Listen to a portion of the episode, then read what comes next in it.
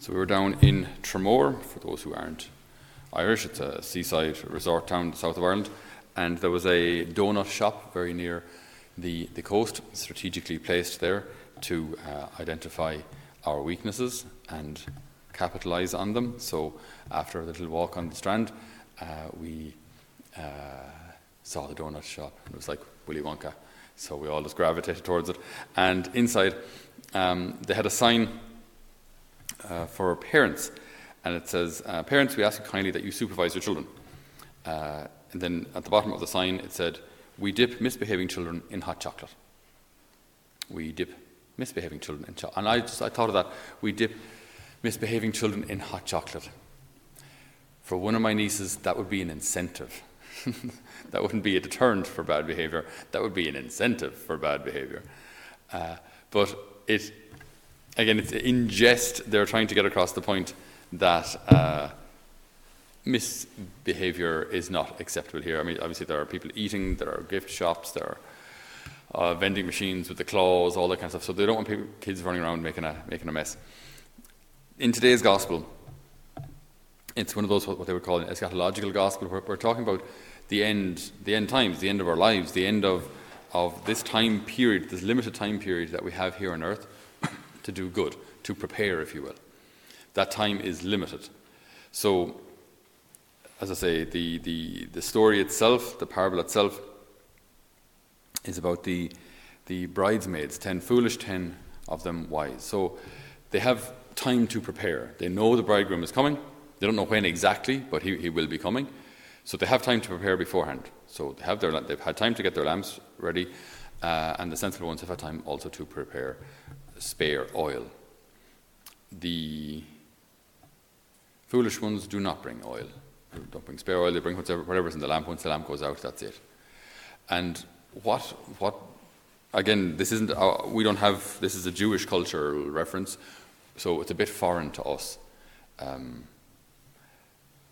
but the bottom line is, they did not know when he would come, but he was going to come. Now he comes at midnight, which is a, a very odd hour to arrive at a wedding, if you know if you're the bridegroom. For us again, uh, so he arrives in the dark. He arrives when it's when it's nighttime. Now, the opportunity that they had to prepare these bridesmaids uh, is now over, if you will. The, the foolish ones can't buy oil at the middle of the night, so they have to wait for the following day if they're going to buy oil. But at that point, it's actually too late. By the time they get out to the wedding celebration, I mean, everything has already started, the doors are already shut. They arrive at, at the doors now with their oil, but it's a bit late. Um, I mean, actually, they don't need lamps anymore. It's now daytime. They're good to go. Uh, they arrive, their preparation was, was, was, was, was in vain, it was too late. So, the way we can understand this for ourselves, I think it's always important to apply these things to, to us now. Uh, what, do, what can I do today with the limited time that I have to prepare for the Lord's coming? The oil I've sometimes heard explained in the parable is, is like the love that we're called to have. Each of us is called to, to live a life of love and to fill our day with love and to serve with love and to act with love, uh, to do all that we do motivated by love. But the, the, the time for that here, it, it is limited. I mean, if we live a life motivated basically by selfishness for decades or for all of our career, and then, but we say, but yeah, but my mom goes to Mass, or my mom goes to Medjugorje, or my sister is shock and holy, or I've got an uncle who's a priest or something. That's like saying, you know, trying to borrow oil from someone else. You can't borrow someone else's good works for you. It doesn't work that way. You know, just you know, uh, you find yourself before the Lord, and He says, "Do you love me?" And you say, "Well, I'm an Irish Catholic." That's not what He's asking. He's not asking your nationality. He's not asking, "Are there holy people in your family?" He's asking, "Do you have oil? Have you actions of love worthy of me?" So we can't, we can't borrow those from somebody else. Now, that's not to negate the power of intercessory prayer at all, but obviously one, one thing at a time. The Lord wants us, each as individuals, to live a life full of love. Where very consciously and deliberately we're doing things out of love, and the time for that is limited. It will run out. And I remember meeting uh, people in, in, in, their, in their older years, and it, it can be quite tragic to meet someone who's a little older at times, and they know that during their, their lives they had many opportunities to do good and didn't take those opportunities. And now those opportunities are no longer mm-hmm. there. It's, there, there is a time limit on all of this. We do not have eternity to get this right here. We have a limited amount of time. But that's, I think, a good way, a positive way of looking at it. It means that's fantastic. It means that today I get to do something good. Today, whatever opportunities I have to do good, I can take them. I can, I can do good, I can help, I can serve, I can love, I can console. I can do that today. And that, that's today sorted. And then I'll do the same tomorrow and the same the day after. Until, God willing, I'm living a life full of love. And that's this, this, this divine wisdom the Lord is talking about. You know, to have not just our, our, our lamps, but spare oil. Lots of actions of love. Lots of actions of love. So when it gets dark, and it will, there'll be occasions when it's hard, and it's difficult, when it's lonely, whatever it is.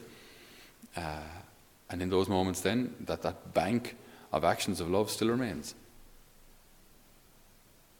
So we ask you, Lord, today to open our eyes to see the possibilities we have today to serve you with love.